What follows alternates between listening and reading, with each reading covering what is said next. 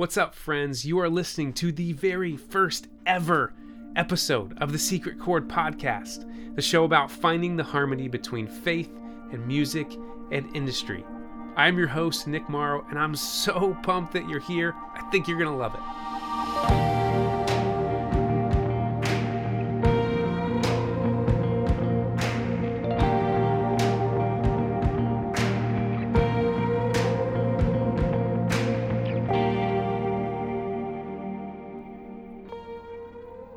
Have you ever struggled to balance your faith and your music and this thing I'm calling, for lack of a better word, quote, industry?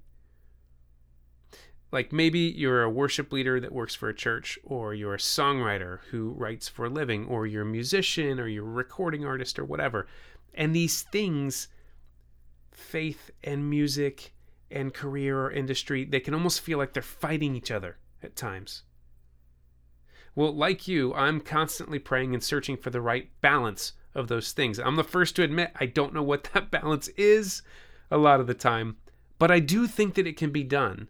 I don't think that these things are are mutually exclusive Venn diagrams. But it's not always easy, and I think it deserves some of our contemplation. Actually, that's why I started this podcast. If you're a musician, you know that building a chord in music is all about tension three or more specific tensions to be exact. A chord is any set of three or more notes played simultaneously together. So a G chord, for example, is a G and a B and a D note all played together, and each of those notes has a specific tension that on the guitar or piano strings has to be achieved to get that beautiful G chord. I think finding harmony in our creative lives of faith is similar. So often we want to erase the tension that pops up in our lives, but what if instead we embraced the tension and, forgive the pun, learn to make music out of it? Instead of trying to compartmentalize music and faith and business or money or industry or career whatever you want to call it, what if we looked for the harmony that comes from the tension instead? On this show, I interview people who have found some sense of harmony in their own lives and careers. I figure we can listen to them and learn together as I try and ask them the questions that we all really want to ask. The questions underneath the questions. My guest today is someone who's found some harmony in the tension of those things. Josh Baldwin is a worship leader, songwriter, and a recording artist with Bethel Music. Interestingly, he's one of the more successful worship leaders that have crossed over into the world of radio, something we talk a little bit about on the show today. You've almost definitely heard some of Josh's songs at church at some point. His catalog of music includes Let the Redeemed, Evidence, You Deserve It All, and probably most notably Stand in Your Love. Side note, Josh tells a really interesting story in today's episode about the song Stand in Your Love. Josh has been nominated for all kinds of cool awards and he has radio hits, he's performed in some really incredible places, but maybe most importantly, Josh is also one of the most humble guys I've ever met in the field and the way he balances his faith and music and career have been an inspiration for me. I think it'll inspire you as well. So here it is my interview with Josh Baldwin.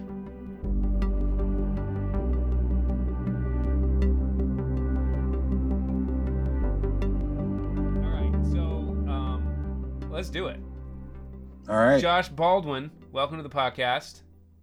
Hey, it's good to be here. Man, I listen, most people do the lightning round at the end of the session. I'm gonna Okay. go lightning round beginning for you. I think that's good. I like that better. That I've done a lot, and and yeah, I think it's better to go ahead and just like right out of the gate. Let's do that. You've been doing some interviews. How many how many lightning rounds have you done today? No, this is my first today. First lightning round. first lightning round. Um, okay, well, how are you how are you feeling on a scale of one to ten? One being the worst day of your life, ten being the best day of your life. How you doing? Oh wow, uh, seven probably. It's just, it's not. It's above average. You know, it's not a five. It's three away from the best day of your life. Yeah, but I think it's seven. There's the potential for playing golf later today. Wow. I've been playing a lot of golf. What's so. the weather like in Redding there? It is um it's what's the temp today? Probably high 70s. Oh wow. Yeah, high seventies, maybe eight, maybe eighties. I could just look on my phone, but that would be way too easy. I'd rather guess. No, let me see. Okay, it's seventy five. I was okay. It's That's- seventy five. You know, there's no humidity here, so it's amazing. The Yeah. only thing is we have a lot of wildfires in our in California right now, and I think the closest is maybe an hour and a half from us. Hour, so we have a lot of smoke Oh yeah. in so the air quality is not amazing we're like at 109 right now which isn't great but i've still been playing golf so. Just like hit the ball around the fire. yes. It was yeah there was one day a couple weeks ago when the fires got really bad um not in our not in Redding where i live but an hour away but we woke up to this like ominous looking eerie cloud like dark dark smoke cloud over the whole city. And it just it it actually was beautiful in a weird i mean i hate saying that because the you know that is like an the effect of like something very tragic happening. Yeah, yeah. but over our city it looked kind of crazy how how pretty it was. And the crazy thing was the air quality was ama- like was was still really good because the smoke was like above our like atmosphere i don't know how all yeah, that works yeah. yeah but we were just out and i was supposed to play golf that day at noon and i was like how are we even it looked like at 8 30 in the morning here it looked like 8 30 p.m here it was so weird That is weird. so we you, went were out you posting about this? Someone posted about this. Yeah, yeah, That my wife. Okay. I was um, gonna say I saw someone. I did I did post. Yeah. And um yeah, so I did I ended up going playing golf that day and it was like kind of amazing because it looked like we were playing golf in like the apocalypse. And but the air and it looked like you should like why are you outside right now? Yeah. That is whole but the air quality was actually great. You So- guys are so chill about it. Like everyone that I know in Redding is like, yeah, there's fires again, but you guys have these often. But you guys kind of know the drill, I guess. yeah, it's very normal and I mean which is sad that it's normal. Um Yeah. you can go down a whole down a long rabbit trail as to like why I feel like it's normal and maybe shouldn't be. But um yeah. but yeah, it's I yeah, I, which is funny because when we moved here 5 years ago, I'm from North Carolina. We we never have anything like this. You know, we never Right. have fires like that. It's just it rains too much, it's too humid and, and Yeah.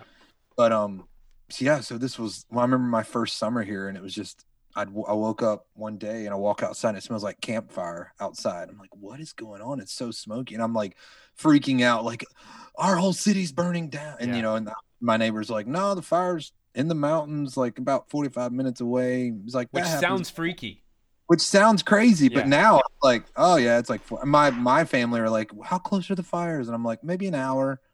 It's like it's like no big deal. Yeah. But we also, you know, two years ago we had the big Carr fire that Right. came through, That was Oh. yeah. and that we actually had to evacuate, and that that actually burned, I don't know, a thousand or more homes in Redding. Yeah. So that and that was like that actually did show me the difference between it's like an hour away and it's in your city and it's happening. Get you know, so yeah. Josh, that But was the the longest lightning round answer ever the history. Your next question, I'm going to throw you. If that, if this is the rate at which we're going to go for the lightning round, I mean, we're not even to the real questions yet. Um, what's all right? If you've got your desert island, and you've got three to five songwriters Oh gosh. you can listen to, you can listen to their whole catalog, but you've only got three to five. Who you going with? Don't think too hard. I'll just say three so that we don't because I know, This is gonna go on another five hours. know how I answer questions. Three. Uh it would definitely be Tom Petty. Um oh my goodness. That's tough. Probably Ryan Adams. I almost feel Mm. I get scared saying his name nowadays. Well, after you tell your, th- I'll tell us a, story about Ryan Adams after you tell me your third. okay. Um I mean I would say those two and I'm trying to think another one. Um I'll you know what? I'll go with my buddy. Um and just to keep it Christian, John Mark McMillan. Oh yeah, and he's got a pretty big body of work at this point. Yeah. he's Yeah. got a solid. Yeah, That's- I'll go with three. Solid. What Ryan Adams? Here's my Ryan Adams story. I was in I was in Franklin. Uh, I don't know. It was beginning this year before COVID hit. Yeah. And I found gold on record, right? And it's two records, uh, and it was like twelve bucks for a double Wow. album. And that's what that's maybe my favorite Ryan Adams record. And so I was like, I gotta get it. And I go to check out, and I was like, Ryan Adams for twelve dollars is amazing. The owner of the store starts really leaning into me hard for buying a Ryan Adams for and I was like, well, listen here, like you still listen to the Beatles, right?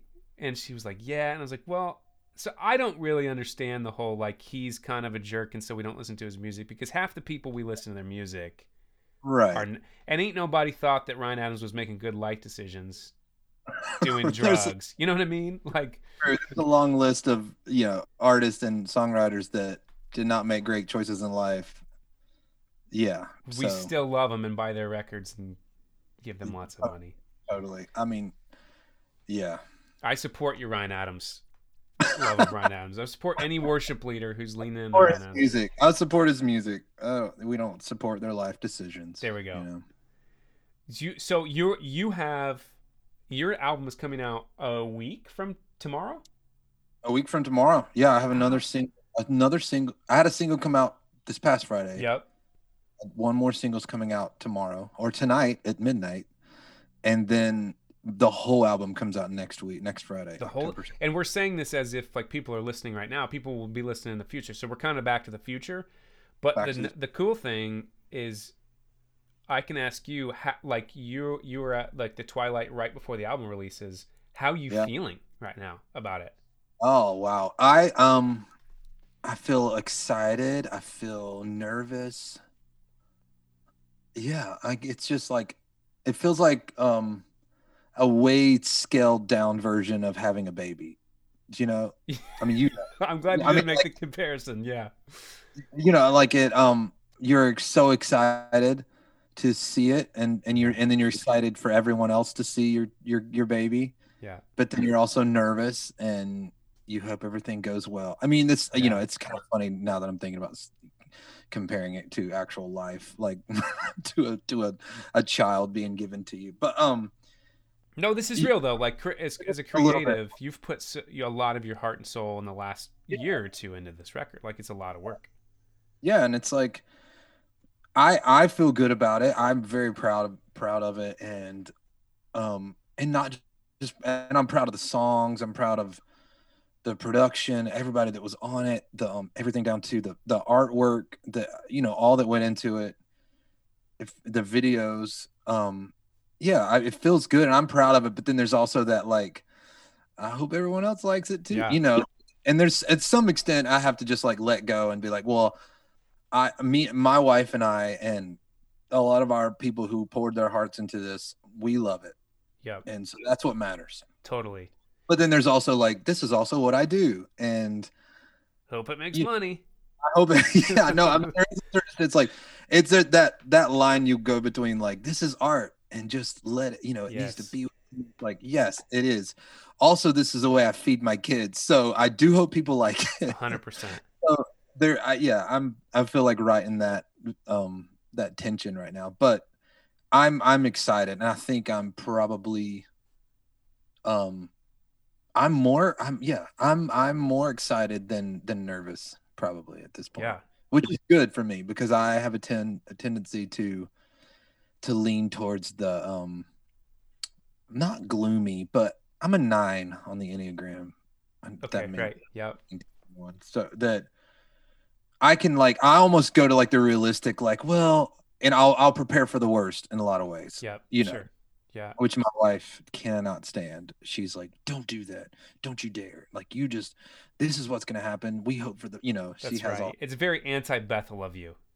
it is very anti of me so I you listed I there you said several things I actually want to ask you about, but in terms of the the, the nitty gritty of the album, that's actually several of, of the things I wanted to ask between artwork and personnel and where you recorded and all this. You you kind of had a special team because you did a lot of it with the Creek guys or the whole thing. What how did that play out? I did. Yeah, there, so there's 11 songs on the album, and I did nine of them with David Leonard, uh, Brad uh, King, Seth Talley with, and they're all to, to collectively together. They're Creek Music, um, or the Creek Boys, as I call them. Yeah. um, so yeah, I did most of the albums with them. I did two two songs, um, evident the song Evidence, which is the title track, and Yeah. then Mighty God, another song on the album. I did those with Ed Cash, and um, and with which I love Ed, and he's he's done. He did uh, "Stand in Your Love" with me, and or produced it, and then he produced um, another single, "Let the Redeemed," and so I'd had experience him too. So so I did those two songs with him, but then most of it is with David and, and the Creek guys, and um, and it yeah, it, it was such a fun process. Yeah. It felt really easy and just natural. So, Let the Redeemed Stand in Your Love not on the new album? Is that right? They're not on the new album. Yeah, How do you I feel about that? I went back and forth with. it. I had people tell me that I had uh, that you should put. Okay, fun story. Um, story time. Story time with it on me. Josh. Are we out of the lightning round? Because I'm totally Oh yeah, we're we're, Not we're like- deep in it. quick. Okay, we're in it. All right. So two years ago, a year ago, I can't remember. Oh, I was at the K-Love Awards with, and I it was after the after the show, and we were hanging out. I was hanging out with, uh, named I'm gonna name drop Phil Wickham, who's an amazing guy, and his, uh, his I think it's the guy that was with him was is the head of of Phil's the label that Phil's on Okay. and I can't remember that label, and I can't remember that guy's name, which is probably really horrible. I just didn't, I just didn't, I had never met him, but he and it was so so kind, and I was, Phil was introducing me, and that guy was he was talking to me about standing in love and just being very kind, and he said, "Are you doing an album?" Because he knew that was just a single. Well, it was a single for me, but it was also on the the Bethel Music Victory album. Yep. He said, "Are you doing an album yourself?" And I said, "Yeah, I'm just starting to. I was in the process of finishing songs for it and just starting the whole who are we doing the album with that kind of thing for for this solo album that I'm doing." And um, he was like, "You have to put Stand in Your Love on that album." And I was like, "Oh, okay." Well, I was like, "Well, I don't. It's probably not coming out for another year or so." He's like, it, "You still, you have to." And so Phil was like, "Dude, if he says it, you need to. He's been in the business forever." So I kept thinking of that, and then it turns out we didn't do that. Let me w- no walk me through that because this is part of what is so fascinating to me. And I have a theory. So the Beatles used to do this, right? Where like people people don't know this most of the time. Like Strawberry Fields, Penny Lane, not on a Beatles album, right? They do singles and then they would do an album concurrently, but they didn't. But walk me through your process of why "Stand in Your Love," which is I would guess your biggest song, oh yeah, didn't go on the album. didn't. Um, I think. Well, we had like the single version. We had like the the radio version that was out, and then we had the live version that was on the Victory album, and um, and I think we had, we had always intended on putting it on this album coming out, and then I think so much time passed by. The album's coming out later than I than I thought back then. It's coming out when I'm I'm glad it's coming out now, and I think the timing's great for for me now. But um, I think back then I thought it was going to be sooner, so I thought, you know, it makes sense to have "Stand in Your Love" on it, you know. But now, it's been so long since it's been like two years, over a little over two years since "Stand in Your Love" came out, and there's also another version of "Stand in Your Love" that came out on the Peace album. That's more of a chill version Yeah. that that um that I love. I think it might be my favorite version of that song. And um you know that's like three different versions now of Stand in Your Love and I just I don't know. I I thought maybe it was time to like you know, just kind of like that's what that the last 3 years were the Stand in Your Love years and maybe Yeah. it's time to and um there wasn't a push from anybody in Bethel Music to like throw that on my album.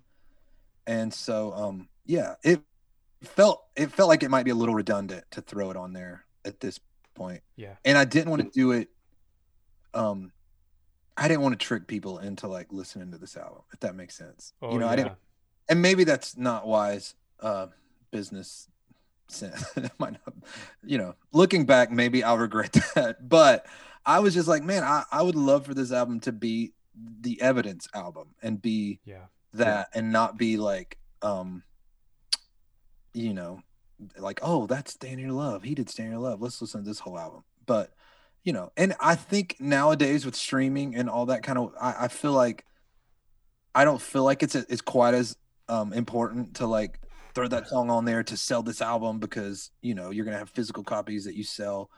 You know, if you go to my Spotify, if you go to Apple Music, the first song you're gonna see is probably "Stand in Your Love." You're that's there. Let's fact check that right now. I mean, I know if you go on my Spotify, that the number one, it's probably all different. And I bet in my top, I'm just gonna guess in my top five songs, I guarantee you, "Stand Your Love" has probably got three different versions up there. You just looked. You looked right before this. Oh, I'm not looking. I'm three not out looking. Of, three out of five are "Stand in Your Love" different versions. So it's there, Yeah. and I, you know, people have plenty of versions to listen to of that, and I, I yeah, I don't. I didn't feel like it was quite as honestly. I had more of a t- hard time not putting "Let the Redeemed" on the album because I. yeah. I only had the single version of it, and I, we do it live a lot. We do it here at Bethel for for worship, and I was like, I want the the version we do live. I, I want that version on an album. Yeah. So I was gonna put "Let the Redeemed" on this album, but then we didn't because I released the Live at Church album earlier this year, and we have our live version of "Let the Redeemed" on that album, Yeah. and so that kind of filled that void for me. Which I love. I, I think that was great because it got me. I want. I just moved completely past the last three years in every way. Like the war is over. The last album, "Stand in Your Love," "Let the Redeemed," the two singles that came out, they were amazing. And then now it's like, okay, now this is like the next chapter is Yeah. is ev- evidence and everything that is wrapped up in in in, in these songs in this album. So it just felt good. I don't business wise, maybe it wasn't the best decision, but Well, that's interesting because so many so many labels would never do that, right? Like Phil Wickham's producer or, Yeah. owner saying, and he's amazing and Phil's awesome. So there's probably a reason. Yeah. and yet, but but you I've, you also mentioned you put out another album not that long, like a few months ago. Yeah, in April. And that was kind of out of nowhere. You did you have all that recorded before that? Was it just like mixed and put together? Or? Yeah. So the way that came about is we were starting. Well, I was in the middle of tracking for this album, the Evidence album, and I um, I I just I had had a hard time. I think it was hard for me to grab hold of some of these new songs because I was still so attached to my old songs in some ways. The War Is Over album and um, and I real and and I was talking with some of the guys here and they were like, "Listen, I mean, you have all these songs that we do at church all the time that haven't been on a Bethel live album necessarily, but like, there's no live versions of them out." And I was like, "Yeah," and I don't know why that like irked me, and some not like in a bad. I just like I, I feel like I'm not done with these songs back here, and I need these versions to get out, and so.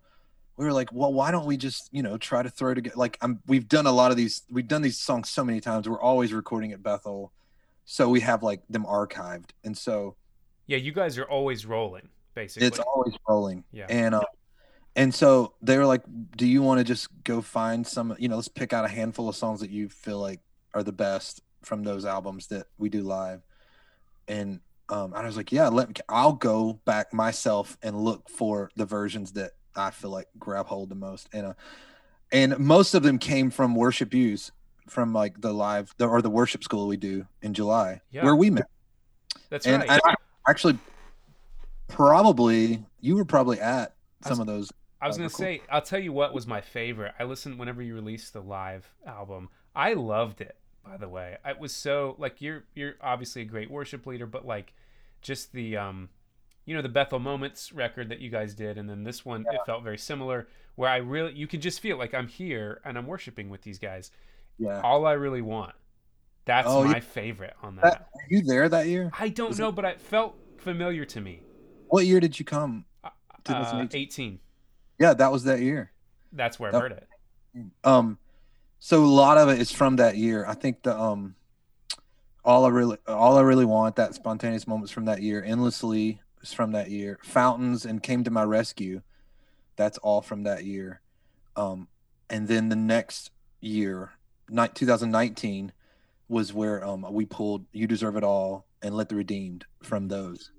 And um, so those all came from the worship school, and then "My King Forever," which was the one new song on the album that'll be on my studio album on Evidence 2. We're doing a studio version of My King Forever, but the live version came from earlier this year at church.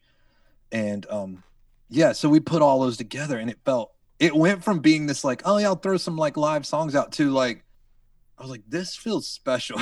you know, is, when I just yeah. started, I mean, I laid it out. I, they let the cool thing is they let me literally do it all. My like, I got to go pick those versions. I even found I stumbled across the all I want, all I really want is you, spontaneous song. Um, and I'd forgotten about that moment. And then I was like, can we throw this?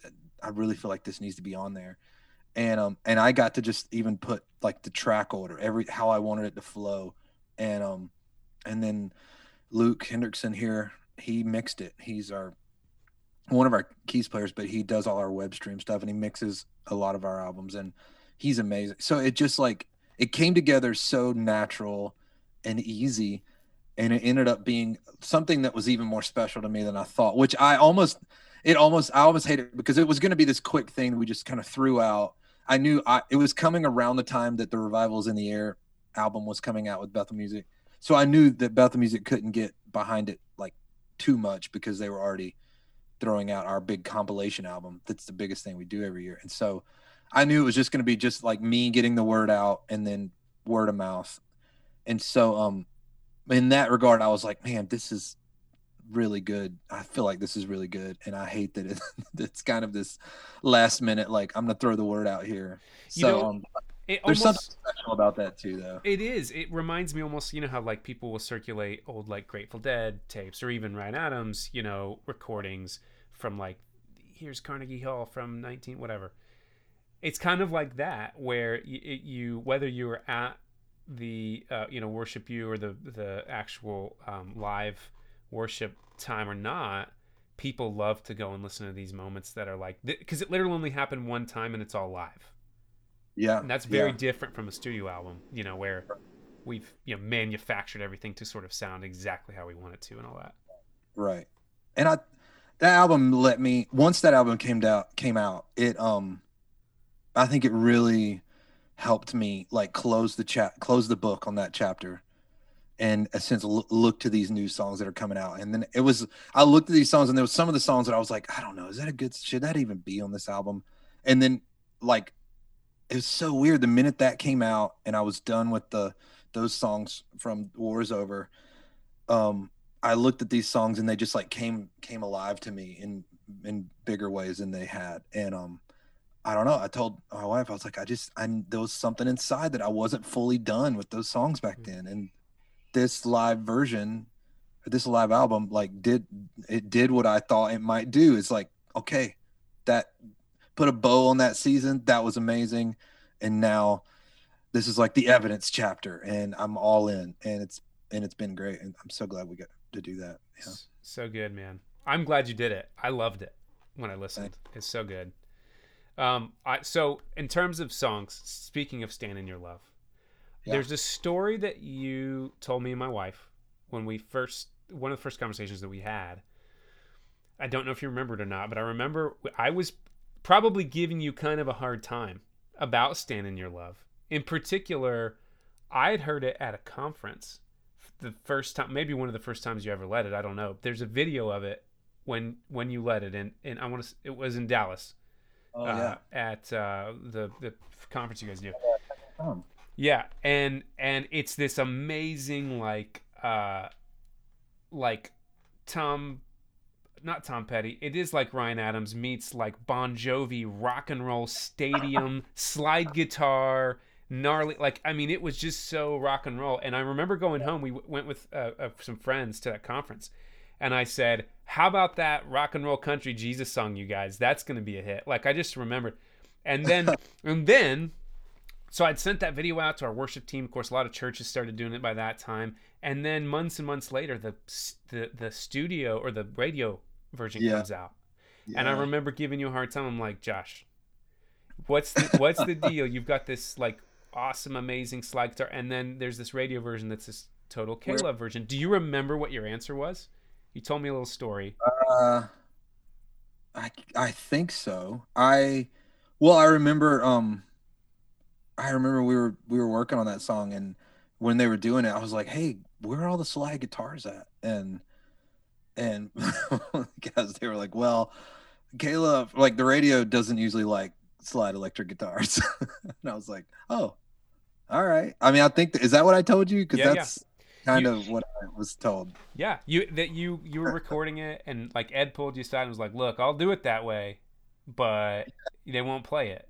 He's yeah, he's like uh traditionally it's a hard it, it it's a little bit tougher to get them to play it if you're you're gonna leave all these electric guitars on it. And so I was like, you know what, we'll play it like that live, but you do it however will make it sound awesome and something they're gonna want to play.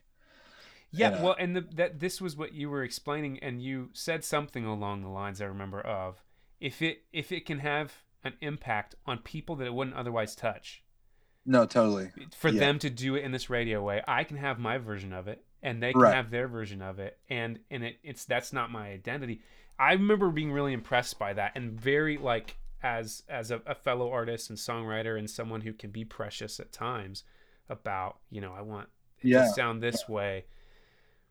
That it was so pastoral, like Yeah. that decision, and that to me is a lot of the the integrity or the the dicing of the like I am an artist and I'm a worship leader, but I'm also a follower of Jesus, and I and I'm also a, a business person, essentially. And I want to Yeah. see these songs actually seek first the kingdom and have impact. And somebody like my mom will hear it on K-Love or Christian radio that would Yeah. not maybe have heard it if it was this like gnarly, cool Totally. country rock version. Same. My mom either. I mean, my mom would have heard it because I would have played it for her, but she would. I. But yeah, no, that's that's um, and I think uh, what I love about the guys that I've been working with, and Ed being one of them, and, and David and, and Brad and Seth, um, they, I think they did it. They did it in a way. Well, Ed did that in a way with Stand in Your Love, where it still felt honest to the song and to me. Like I, it wasn't like a version that I'm like, oh, I would never play it like that. You know, like it was. I play it like that all the time. I play it like that more than I play the version you saw with all the slide guitars, and I'm and it feels true to that song. It feel it doesn't feel like I, you know, was um selling out in a way. You know, and I think I think there's some there's probably a line there that I want to walk and straddle and just like you know i want to i don't want to be so attached to something that is very petty Yeah. that would maybe hinder a lot of people hearing you know or, or stop a lot of people from hearing something that i'm very proud about and proud of not proud about proud of. Yeah, and sure. um, yeah and but then and then but then another way i don't want to go too far to where this song doesn't feel like me at all. Like what in the world? That's not me. You know because people could feel that too. There's there's like this authenticity that um is there to be had that i still feel like i'm being authentic but also yeah like your mom would be able to hear it on the radio or Yeah. wherever she listens you know and and i think um i you know what i i remember um talking with john mark about um how he loves years ago and how um crowder he took it and changed the line the the you know it's like now it's like old christian music folklore legend story Church is split over this line.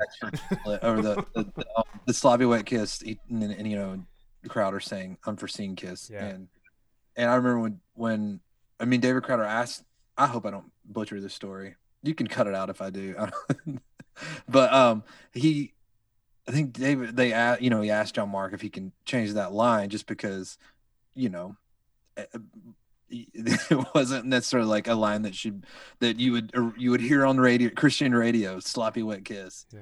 Um, and I think initially, I think John Mark said no, and then he started thinking like, "Wait, why am I holding on to? Am I holding on to this because, you know, what reasons am I holding on to this? Do I want people to hear this song and be, you know, moved and touched and blessed by it? And, and um, and so I think he, you know, eventually said yes, you can change it.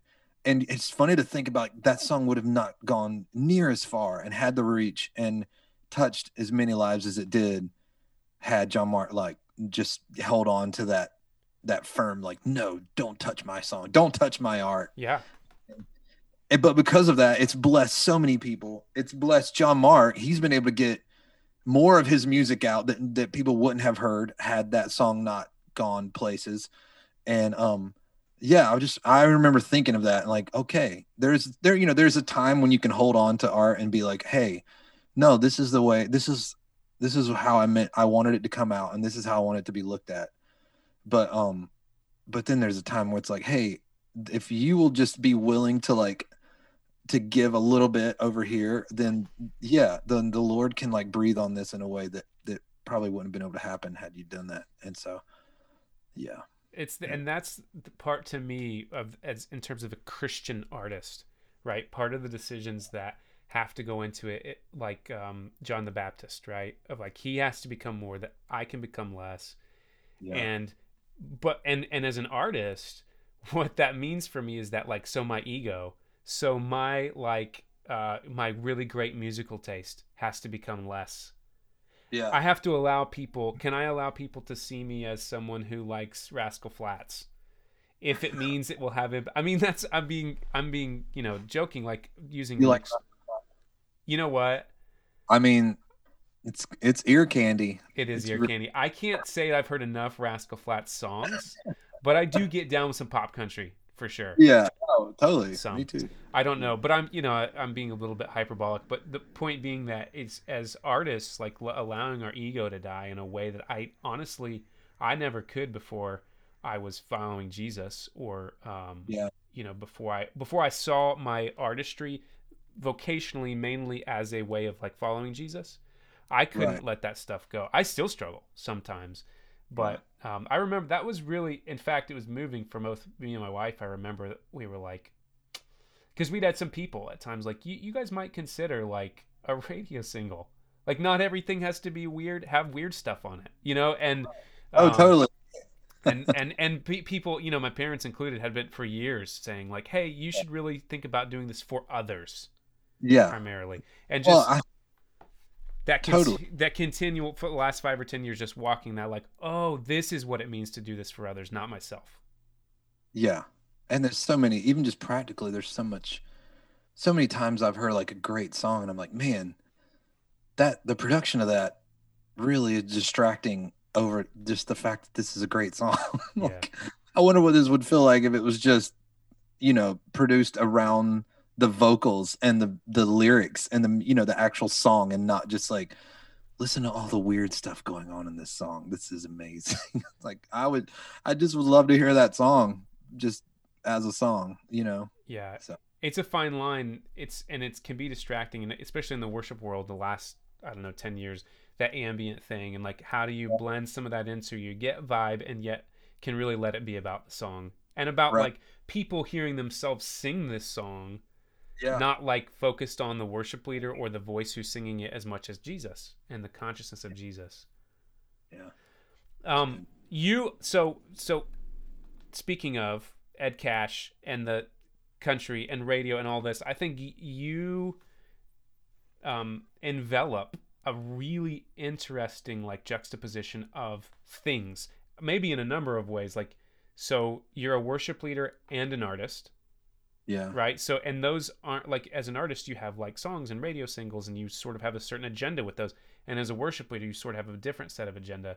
You yeah. also have this like pop rock and roll meets country thing, and yet all of this sort of like works for you. It seems it, it seems to work actually really well. How ah. do you balance the tension of some of that, especially like that, for lack of a better word, like the business of being an artist?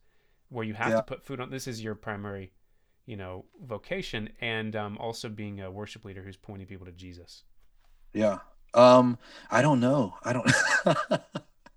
yeah, let's like now. I'm doing like lightning round qu- answers. Um, I don't know. no, no. Uh, well, I mean, I say I don't know just because I I feel like I'm I'm right at the I don't, I don't want to say the beginning of it, but it, it does. I mean, this is my first album that I'm putting out since, you know, like Stand in Your Love and like radio has right. grabbed some of my stuff. So, um, this is yeah, this is the first album that's come out where it, where that is a thing where I'm like, I've traditionally been just like worship leader, worship pastor. I haven't been a worship pastor for like five years now, but, um, but yeah, known more in the worship world, and then now because of radio stuff, now it's like the artist side has been able to come out more. That has always been in there and i didn't i don't even think i fully knew until like in the last year or two that like oh yeah there is this artist side of me that i'm pumped about and i love as much as like the worship leader side of me. And um and then i think with stand in your love and that the vibe that was that song or is that song and then the, the vibe that is and that's come out in this new album the countryside of me is like coming out too that's always been in there and maybe i've stifled it on purpose because i thought that um if you're going to be a worship leader and you're going to write corporate worship songs you can't it can't be like country music and you know it can't yeah. be that you know I, no one told me that i just kind of felt that yeah. thought that in my head and um and so just kind of forced myself to steer away from that in some ways and um and then there's something about Stand in Your Love came out and it was just it it, it was such a song that there was no way it wasn't going to sound the way it sounded you know what i mean it's just one yeah. of those it's got its sound and it is you know a country southern rock kind of sound and you're just kind of hard pressed to not make it i mean it's just it, it you, would, you would have to very much focus on intentionally not making it sound like that for it to not sound like that. And so, but when that came out and when it was so well received, there was something about it that was like, oh, that that's just me being myself. And that song just sounds like the way I would play it here in the house here. So I should why don't what if I just did that with all the songs that I write? You know, like yes. well, you know, it just gave me freedom to just be more myself and let the songs come out the way they want to come out and then maybe even play them in that way and produce them in that and lead them in worship in that way. And then that feels like it's been like very well received. And it's so funny that that feels like such a light that's come on in, inside but it's also very basic like hey just be yourself. And what you know i mean it kind of has all come down to just like yeah if you'll just be yourself and be who the lord has um created you to naturally be then there's you know people will gravitate towards that more. Um the lord breathes on i don't know if it's like he breathes on it more or it's just like it's like the sails are like more of the sail the mm. like like i say like a sailboat. It feels like i'm finally lifting the sails in my life and really it's just like the wind of his wind has probably always been there I'm just like not fully opening up who I am to catch the wind. And um which I've never thought about that until just right now talking about that with you. That's a great um, metaphor. Yeah, I was like, wow, thank you Jesus. This is good. Uh so I don't know. I I don't I'm not sure how to um to balance all of those those things except for just to keep being myself and keep just you know when i'm when i'm talking when i'm doing radio type stuff or that and i'm just going to be myself and be like yeah. there you know the, i i can be like the artist who leads worship and just and it comes out in a country way and just the good thing is that th- those are all like naturally me and who i am so i don't have to feel too much uh feel too much pressure about trying to be something that i'm not because that's who i am so totally. Yeah, you. It's there's this. I think it's Mark Twain has a quote, and he says, "I try not to ever lie because then I don't have to remember as much." Yeah, that's true. There's a there is an element of that that like in ministry or in, in in worship, whatever. As an artist, like the more you're yourself, the more you don't have to really remember what the front that you're putting up. Yeah, you just do it. Yeah. You just be yeah. you, and and isn't yeah. that? I mean, isn't that what we all really want, both as worship leaders and as a congregation member? Yeah I, I mean, I remember I heard you lead "Stand in Your Love." Like I said, the first time, literally from the downbeat of the chorus, I was like, "I'm in." I don't know what this is, but I'm in, and I think there is there, there's something about the authenticity grabbed me. Yeah. Like yeah. And um and I think that's what everyone John Mark is the same. You know, you, you think of like how he loves, and people just really resonated with that song. Yeah. It's just him being him, or right. King of My Heart, or whatever. I think yeah. that's I and I hope for more of that for people like not having to put up the, well we have to do this like slow or mid tempo like 75 bpm song because that's what everybody does and make it sound like Coldplay. Yeah. No, it and I think too when I when I think about um even playing when I look back and remember playing live shows um, back in 2019. no, I um, because I would I would wonder think like, what am I going to like? These are now, this is more of a concert kind of thing, but I'm all only thing I'm just used to like leading worship, so I don't know how to do the con, you know, be the performer, and that's so that's looked at so bad traditionally in worship. It's like you're not performing. This is for the Lord, you know. So it's there has been that like um a little bit of a uh coming out of that look that that uh, mentality of looking at like performing as being like bad, you know. Yeah. It's coming on the worship side of it that that's what has been said and um and i think and i, and I don't think that's totally fault you know i think that definitely as a worship leader i don't want to like i'm i'm bringing people and trying to point them towards the lord obviously um but then even in on the other side on a performing side i'm using quotes here air quotes uh I'd still I'd still want to point them towards the Lord. It's just I'm doing it through songs that maybe aren't quite as vertical worship, and so uh, it's been uh, when I, am saying all that it's been a cool process in the last year or two to um, be to do like more of like a concert type thing when I'm when I'm do, doing these like radio tours or whatever, but also know that I'm still worship leader. I'm still going to, you know, if there's a moment in this time when I feel something on a spontaneous song or you know or there's a moment that can be had here in this concert i'm i'm still going to take it. I'm going to go there. And i think um i i really feel like because i'm still being my my authentic self people will trust me and follow me even if that's like if that's new for them. Yeah. To like be in a like a more of a worship setting that's flowing. And i'm going to do it in a way that maybe makes them feel more comfortable. And but then also people that maybe are coming to see like the worship leader josh. Yeah.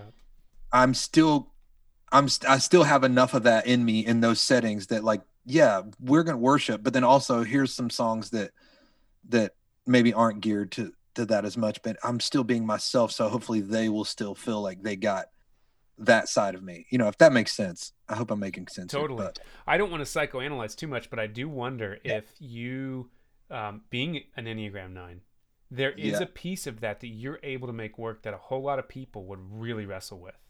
I de- that's that's a great point, and I definitely think, I think I, I struggle with it probably less than than a lot of people who would would like maybe Enneagram fours, who who would sure. who would struggle a little more, who would just you know maybe overanalyze. I don't feel like I uh, overanalyze it at all even just when you were asking that, I was like, I don't, how do I juggle those? I don't know that I've ever thought about it as much just because there, yeah, there's a certain way that maybe nines are, uh, what is it? Nines can um, see everyone's side or everyone's point of view in some ways. And, and, you know, I tend to do that. I side with people in arguments where my wife would just be like, what? She's an Enneagram eight. She's like, no, Oh, we yeah. believe this, and I will challenge them. yeah, but I'm like, babe, no, I agree with you. I'm on your side, but also, Consider can you see that? I, I see, I see their side. I see what they. Sounds like a great uh, uh, marriage conversation. We have those many times. So, yeah, you we we you and I connected one time. You came to Indiana last year in the pre when we were allowed to see people, and uh, you drove, you drove me to my hotel, right? Yeah. Yeah, yeah, yeah. It was like, hey, you want to grab coffee? You're like, actually, can you drive? Can yeah, I was like, actually, oh, where do you live? Because I have to get to the airport hotel tonight, and I don't have a car. Do you want? it was a, it was a, it was a fun adventure. But I remember you, you um, talking about this, like kind of weird vibe of like, well, I'm always, a, I've always been a worship leader before, and I've always been out with with Bethel. But then we go out on these nights. You were you were opening for Zach Williams, and you were like I'm like trying to get people to stand up, and like a third of the crowd maybe will stand up. And you you were just like I, I remember you wrestling with that a little bit of just saying like, well, yeah. I just do what I can, and but yeah, it was it was intriguing though to just watch you because in in you know Zach Williams is a very radio kind of artist, and yeah. yet you led worship that night at it, yeah. and which obviously those aren't at all like mutually exclusive things, a Christian radio right. artist and worship, but um the posture of people you were able to crack people open in an interesting way. Oh well, thank you. I, I mean, I think too. You saw me. That was like towards the end of the year last year, where I feel like I'd finally somewhat figured out how to do. So, if you would have seen me Oh, in I'm sure. on, uh, you know, I was like learning how to. But also, um, yeah, I think it's. I think it was just like, how can I, instead of. So okay, so I, I you know, I'm from, I'm over here at Bethel, and it's you you don't really have to lead worship to be a good worship leader over here at Bethel, or you don't really have to be a good worship leader to lead worship well here is what I'm saying because people are so postured and positioned in a way to like expect like this is what's happening we're here to worship you know you, you just start the song and people are just like let's go. And that is a blessing and unbelievable and speaks to the culture that's been developed and cultivated here for years and years and the leadership that it just has a heart for worship. And so that's what we're going after. So that being said i know when i went into circles and and, and um in concerts that weren't they're they weren't they're not worship nights you know and Yeah. and which is not a bad thing. That's just that's not what they were. I remember initially getting frustrated like what? People are just sitting down like listening to me. And i'm like i remember talking to somebody and they're like well yeah yeah it's a con- that's what they're there they're they want to hear you sing. And i'm like oh okay. And it just like i had to like stop thinking that they were doing something wrong. They're not doing Yeah. anything wrong. That's they're there to hear you do your you know and and it's your job as a performer or leader or whatever you want to call it in that moment to engage them with what what's happening and maybe even engage them with the lord. And it's like okay. And in some ways i i got to learn how to be a better worship leader in those moments because it was like okay how do i take a group of people that maybe didn't come thinking they were going to be worshiping and like let's get us that way without um without tricking them necessarily but without Yeah. like prodding and badgering the, you know and and just and and and and i feel like i finally figured out how to do that in a, in a way that that felt comfortable for everyone but also yeah there's just like a beauty in it to um to to just realize like okay what are these nights about? And and this isn't a Bethel music night. Or this isn't Worship U. This isn't like a worship conference. This is what this is and this is very special and I love it. I loved being part of with Zach and I went out with the for King and Country guys and it was amazing. I learned so much from those two uh artists um and just how to engage the crowd and walk that line on you know of like performer slash still being true to my worship leader side. And and the cool thing is both of those go both of those guys those bands wanted me to come out and do that. Like they weren't Yeah. they weren't like come out and be this way or be like us. They were like come out and do wor- you know do your Bethel music worship songs. Like we want these nights to be this way. And so that was amazing. And i think too the whole like the fact that like radio is playing more and more worship songs. I mean it's like geared that way maybe even more so than any other way now.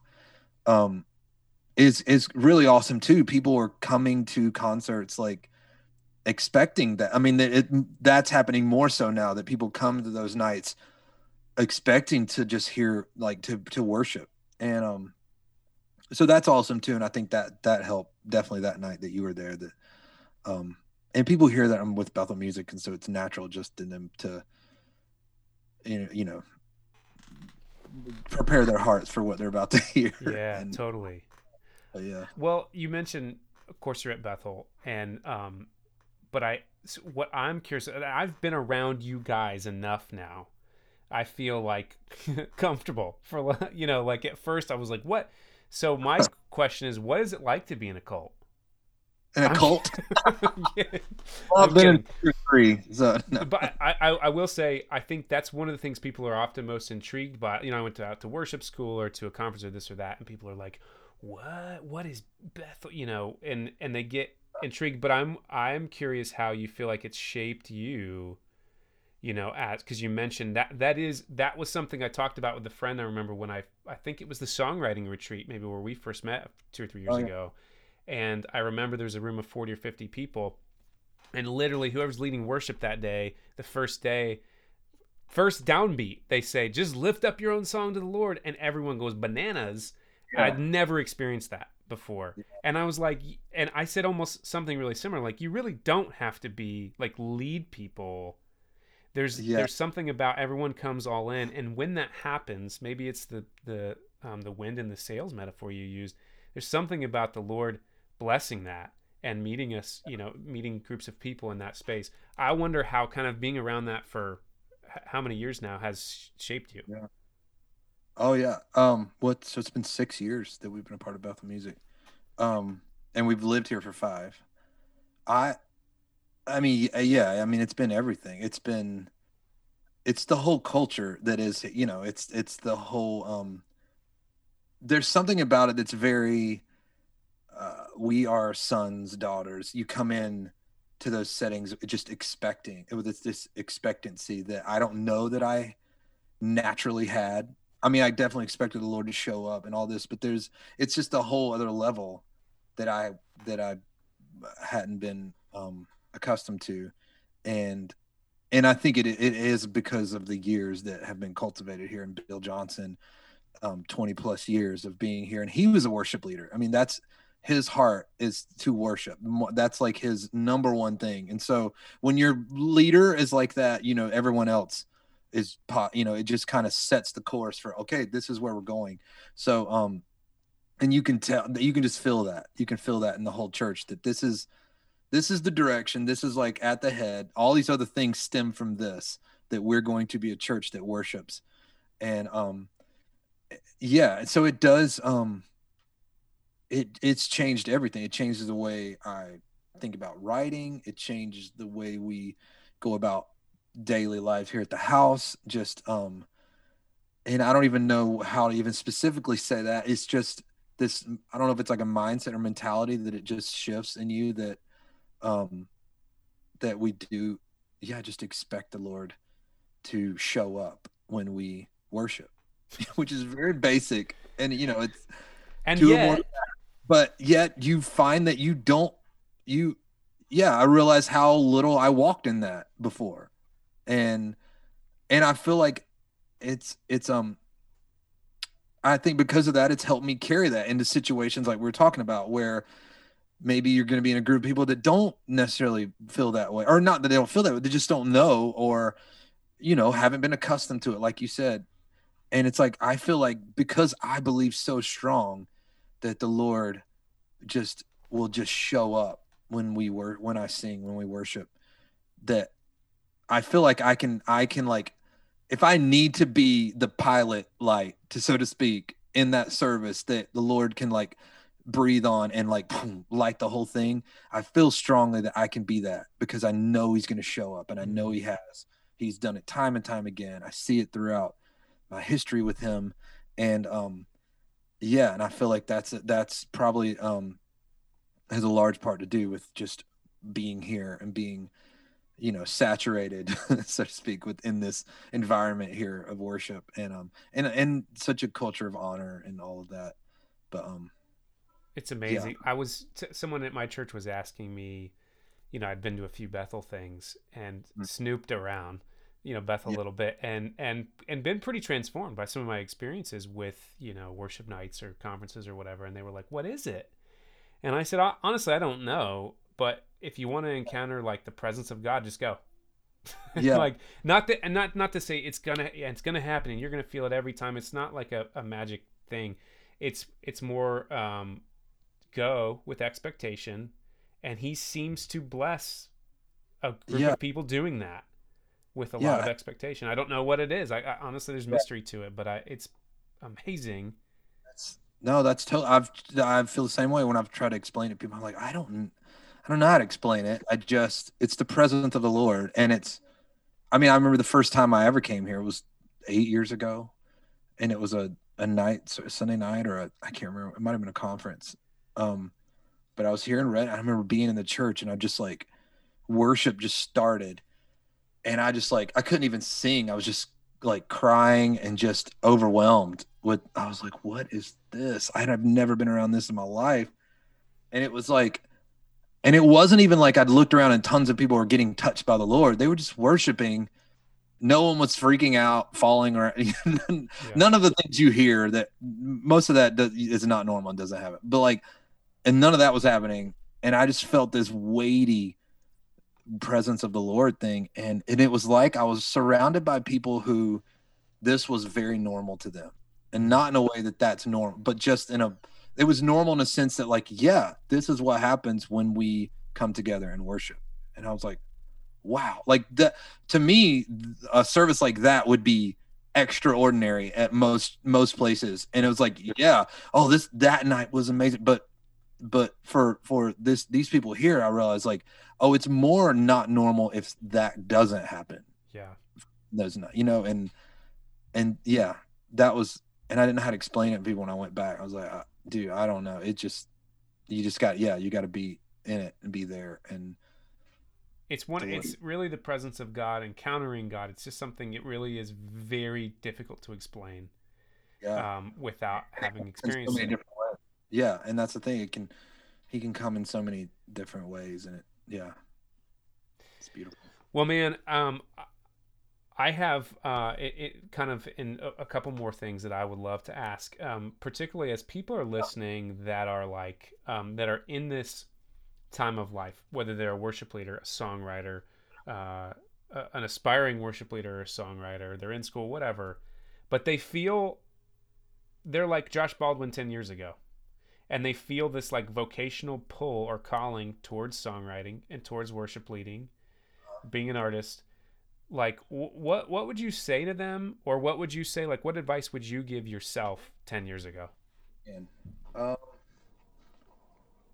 gosh 10 years ago i was getting married. Um, uh let me think about that. I would i mean i would say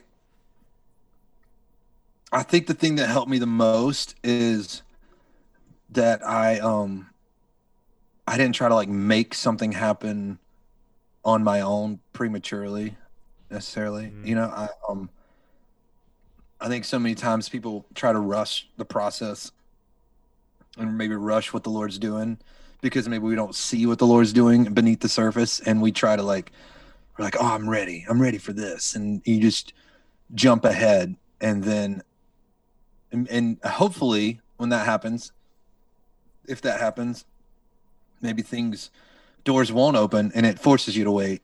But if doors do open oh maybe premature or something like that then that could be detrimental to everything. You know i i just think about 10 years ago uh, I I wouldn't have handled anything, any any of the success or any of the things that's happened to me recently. Man, I'm so glad that it didn't happen to me ten or fifteen years ago when I wanted it to happen so strong. You know, I don't. I'm so glad it didn't happen to me before I got married. I'm so glad I didn't have. I was. I'm so glad I'm able to walk with through all of this with my wife because she's amazing. She's so strong. She's she was given to me for I mean everything. But you know, I just I couldn't imagine what I would be like 15 years ago. Yeah. If I was living this life that I'm living now. Um I heard Jonathan Helser say what no longer slaves, you know, became a big hit. And he was I think he was close to 40. And and he said, "I'm so glad that this didn't happen 10 or 15 years ago because I didn't have roots deep enough to carry the fruit." Yeah. Yes. Wow. That's good. That sounds like Johnny. Look at him. That dude's oh, crazy. He's amazing. Yeah. I uh, fun fact, I played drums on Jonathan's first album ever in 2005. Yeah, I was. Can, you, can can people still listen to it? Where would? It's called The Awakening. I think it. I'm pretty sure he's still got it up. We're about Jonathan. to find out. Are you looking it up? That I'm playing drums on that. We have no click track, and it's just oh man, it is just it's there. It's on Spotify. Oh gosh, yeah, that's me. Everyone's gonna go Google that. That's yeah. The that's Lord, amazing. yes, the Lord spared both Johnny and I those years back here. Um, yeah, I think that would be my biggest thing though. Is yeah, that, what Johnny said that it's. I'm so glad. I mean, I'm 41 right now, and I'm so glad that all of this is happening now and not 10 years ago. Yeah, I it it it's it I think even what we were talking about earlier were how do you juggle worship leading artist all that um I don't think I would have known how to do it back then because I wouldn't have been probably wouldn't have been true to my authentic self and just not had the life that I've had to live the last 10 you know the experience and the ups and the downs and the almost quitting and multiple times. I mean almost quitting before we signed with Bethel almost quitting after. I mean month before I wrote Stand Your Love I had a conversation and it was December 2017 I remember my wife and I having a conversation where we were like barely ma- getting by. Um we were just I was just like I don't know if I can keep traveling like this, if it's not, you know, if I'm going to be away from my family, it needs to like be worth it in some extent, you know, like all of this. I'm like, am, are, should we keep, keep doing this? Should I just go get a job at a church and just let's settle down and we'll figure something else out?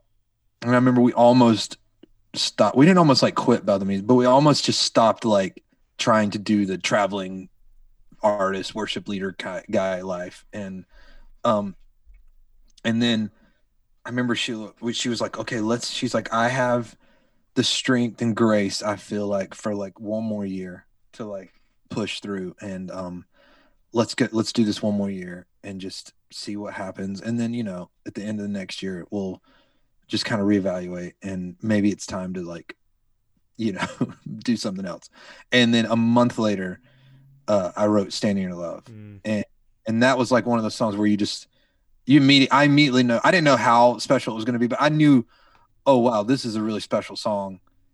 And then you know a week later, there Music was like, let's yo, this is going to be on the album. It's going to be the single, the lead. You know, all that happened literally a month after we made that decision to like, all right, we'll we'll we'll do this one more year. So like, we've almost stopped so many times, and and not because we were fed up, just because we we're like, you know, I don't I'm tired and I want to make sure that I'm not um not uh I don't want to get burnout and maybe I, have gotten close to burnout a lot and the Lord's been gracious and that we've um somehow missed it and just done I think right at the end of right before I crossed over into burnout zone the the grace of the Lord the mercy of God came and brought something that brought life or brought yeah. a time of rest that that was like okay yes. And um yeah so I, I think i would just say to people like don't don't go don't look pat don't look so far ahead into where you want to be that you miss like the journey that it's going to take to get you there that will not just get you there but it'll actually be able to sustain you. I mean it's oh i talk about the song evidence um this this album um coming out. I uh, I was talking about that with somebody the other day, and I was like, the the thing about the, uh, my this song is it talks about the my history with the Lord and His faithfulness in my life, and what it's done is like uh, in seasons like this year when it feels crazy and it feels like the world's coming to an end, I can take my history with the Lord and His faithfulness in my life and let that produce this faith and this encouragement that I need in in times like this that will get me through this you know? And that's what and that's what i think the last 10 years have been as far as like for this season of my life. I've been able to take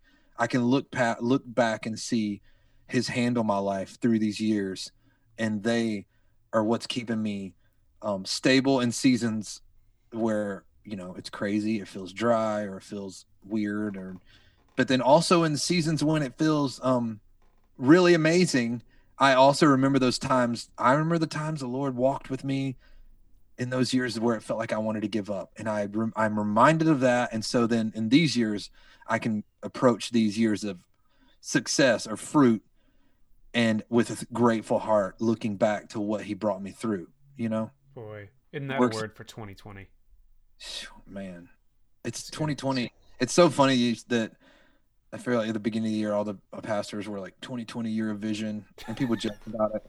And then it, it is what it is. But it's funny. I was like, I was talking to Sheila, and I was like, it is a year of vision. I mean, it's like, what else can we do this year but sit back in our homes and and get vision for the next five years? Yeah. Because it's forced us all to stop, slow down, And so then, yeah, okay, well, let's take this year to thank the Lord for what He's done, and then also just like look ahead and be like, okay, what do the next five years look like? So it has been a year of vision. Hashtag 2020 vision. Yeah. Josh Baldwin's next album. Yeah.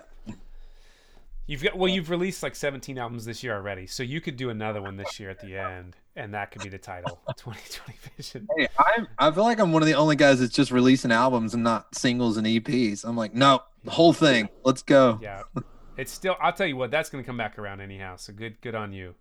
Well, hey man, I wonder if you would pray over people, um, sure. maybe particularly people that are feeling that you know, they want to give up, or they, you know, or they're in this space where they're pushing ahead and trying.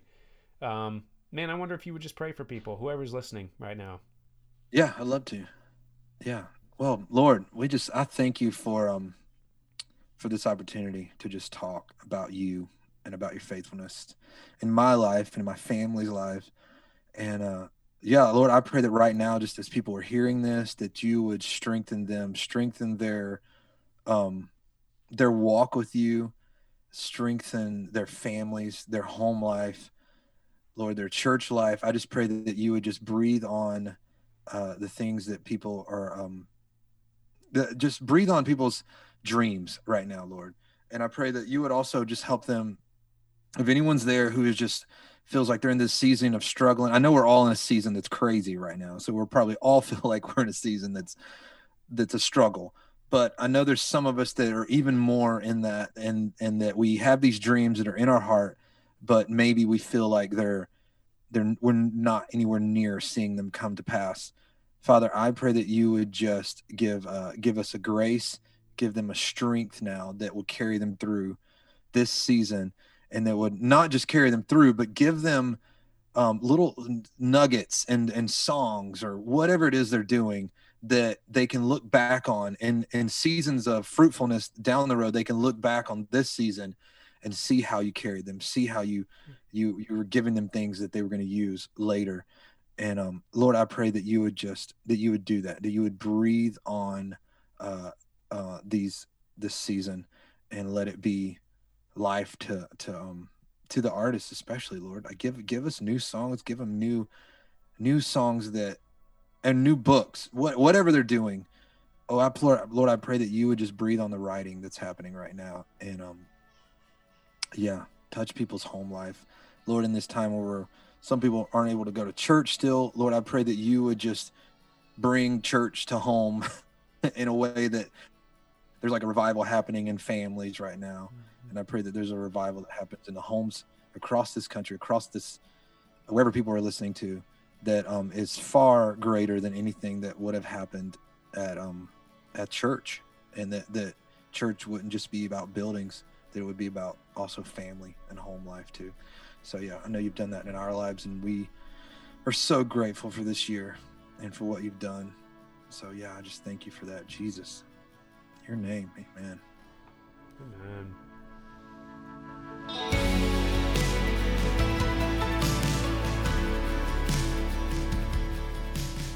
You can check out Josh's music or follow him on the links in the show notes. Both of Josh's records that he released in 2020, like I mentioned, are amazing. I'm not sure which one I like more. You should definitely check them out wherever you listen to music. The theme music for The Secret Chord is shamelessly supplied by my band Mountaintops. If you dig it, you can follow us on Instagram or Facebook, follow us on Spotify, or listen wherever you listen to music. Stay up to date on new episodes of this show by following us on Instagram at the Secret Chord Podcast or hit the subscribe button wherever you're listening. That way, new episodes will just pop up straight in your library. Thanks for listening, guys. See you next time.